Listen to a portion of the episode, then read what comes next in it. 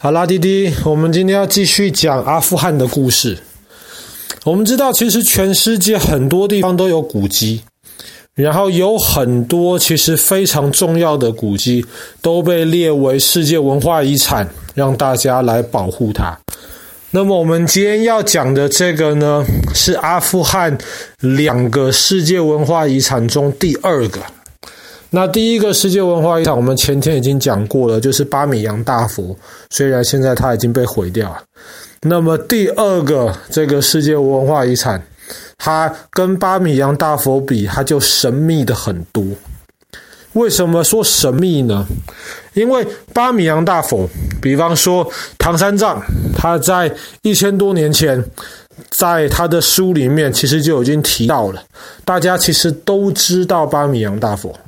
比方说，很多世界、很多其他世界文化遗产，中国的万里长城啊，比方说罗马竞技场啊，这些东西，历世历代的人其实都知道，甚至有一些世界文化遗产，大家没有看过，是最近才找到的，但是可能在以前古代人的书、人家的历史记录里面，其实都有提到，所以我们都不算陌生，但是。阿富汗的这第二个世界文化遗产，大家对它的了解非常非常少，而且它是在六十五年之前才被发现的。我们昨天讲过了，阿富汗它是帝国的坟场，因为它是在一个不同文化交流的这个地方。那么这个地方，很多考古学家就会想说，在这里面。当然就会有非常非常多的这些文化遗产，所以很多考古学家就要想办法去找出来这些东西。结果呢，在六十五年前，有一群的法国的考古学家跟历史学家，他们就到阿富汗去开始找。他们在阿富汗的山区里面穿梭，然后他们到了一条河旁边。这条河讲难听一点，叫做穷山恶水，附近什么都没有，山上也是光秃秃的，然后水流非常非常急。然后扭来扭去的，这条河这附近没有多远，就会跟另一条河，两条河汇成一条比较大的河，然后让这整个地方周围，在这个沙漠干燥的气候当中，能够稍微有一点绿意。可是除此之外，什么都没有。这条河叫做贾母河。那么，法国的这些考古学家，他们也不预期在这光秃秃的这个穷山恶水当中会找到什么东西。但当他们翻过贾姆河附近的一座山丘的时候，他们忽然发现眼前光秃秃的这个土地上面，竟然耸立着一座高塔。这栋高塔高大概六十五公尺，就是大概二十层楼那么高。而且这个高塔附近什么都没有，就是一点点绿树，然后水以及光秃秃的土地。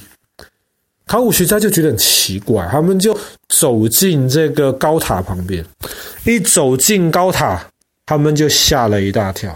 为什么？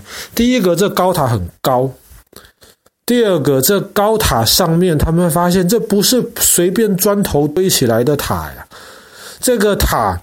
确实是用砖头堆起来的，但是这个砖头外面其实还有涂像灰泥这样子的结构。然后呢，这个灰泥上面有非常非常精细的一些花纹，有一些可兰经上面的句子，然后有一些几何图案。更让考古学家们惊讶的是，在这个塔上面的地方，他们可以看到。漂亮的、完整的蓝色的烧出来的琉璃瓦，一圈铺在那个塔的外面，铺成了一些图案。蓝色的琉璃瓦在周围光秃秃的这个土色当中，那确实显得非常非常的醒目。后来考古学家就把这个地方，因为就在贾姆河旁边，他们就把它取名叫做贾姆尖塔，那么这个贾母尖塔呢，下面其实是八角形的，比较宽大。那么越到上面的地方，就变得比较像圆形的，然后越来越尖。然后这个贾母尖塔呢，它的外面是涂一层那种灰泥，上面我爸爸刚刚讲过，有非常复杂的这些雕刻，而且弄得非常的漂亮，非常的完整。那么里面是用砖头叠起来，砖头里面其实还有木头的这个架子。那阿富这个地方地震很多，所以这些考古学家就非常非常惊讶，在这个山里面盖了一个二十层楼高的这个尖塔，而且还没有垮掉，他们觉得很奇怪。当他们发现了这个贾姆尖塔之后呢，大家就开始研究了这个塔是什么时候出现在这边的。那么考古学家他们根据了很多办法，就发现。很可能是大概八九百年之前就已经盖好在这边了，而且这些考古学家发现，哎，其实印度的首都德里还有一个尖塔，跟那个贾姆尖塔长得很像。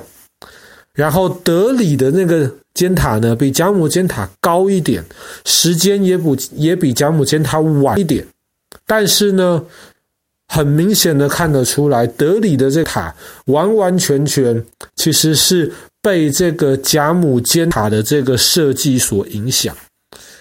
那么，德里的那个塔后来也被认为是世界文化遗产。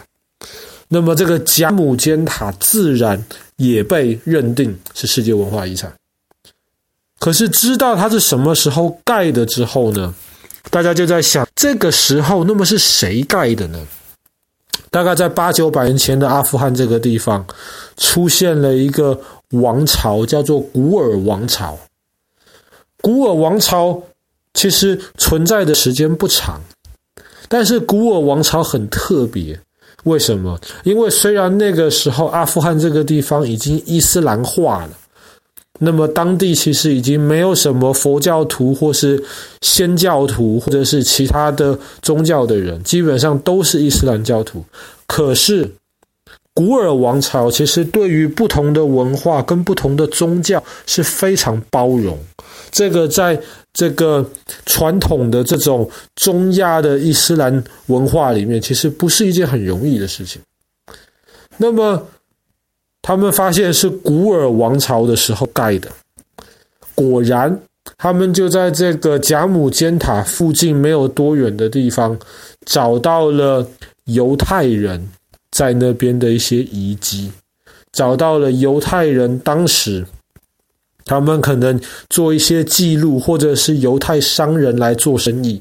然后正好就在贾姆尖塔附近出现，所以大家就想说，那这肯定是古尔王朝了，他们可以包容跟犹太人来做生意。但是为什么要在这边盖这个尖塔？周围什么都没有。大家看着这个尖塔的形状，马上第一个反应就想到，这个是回教里面的宣礼塔。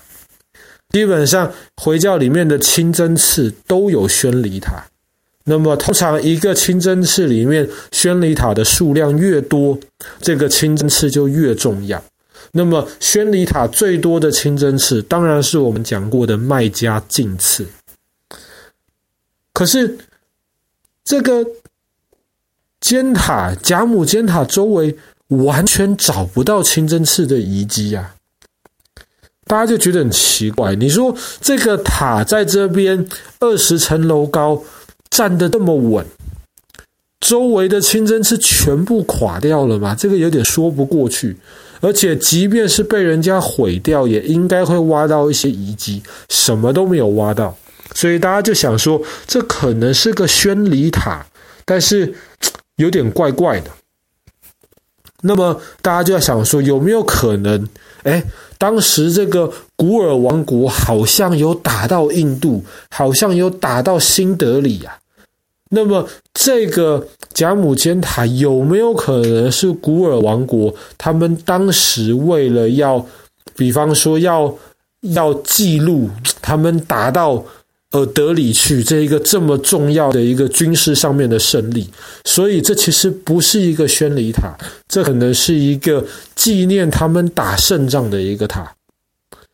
可是为什么会把一个打胜仗的一个纪念塔盖在这个穷山恶水当中？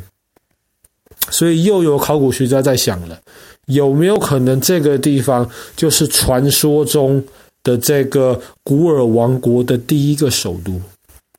因为古尔王国的第一个首都，没有人知道它在哪里，而且这个古尔王国其实存在了不到一百年，后来很可惜的就碰到了当时如日中天的这个蒙古王国，就被这个蒙古王国成吉思汗的这个后代，就是我们之前讲过的那个啊。嗯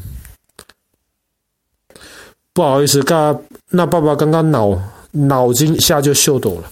那个托雷汉被托雷汉灭掉了，所以其实大家对古尔王国的认识很少。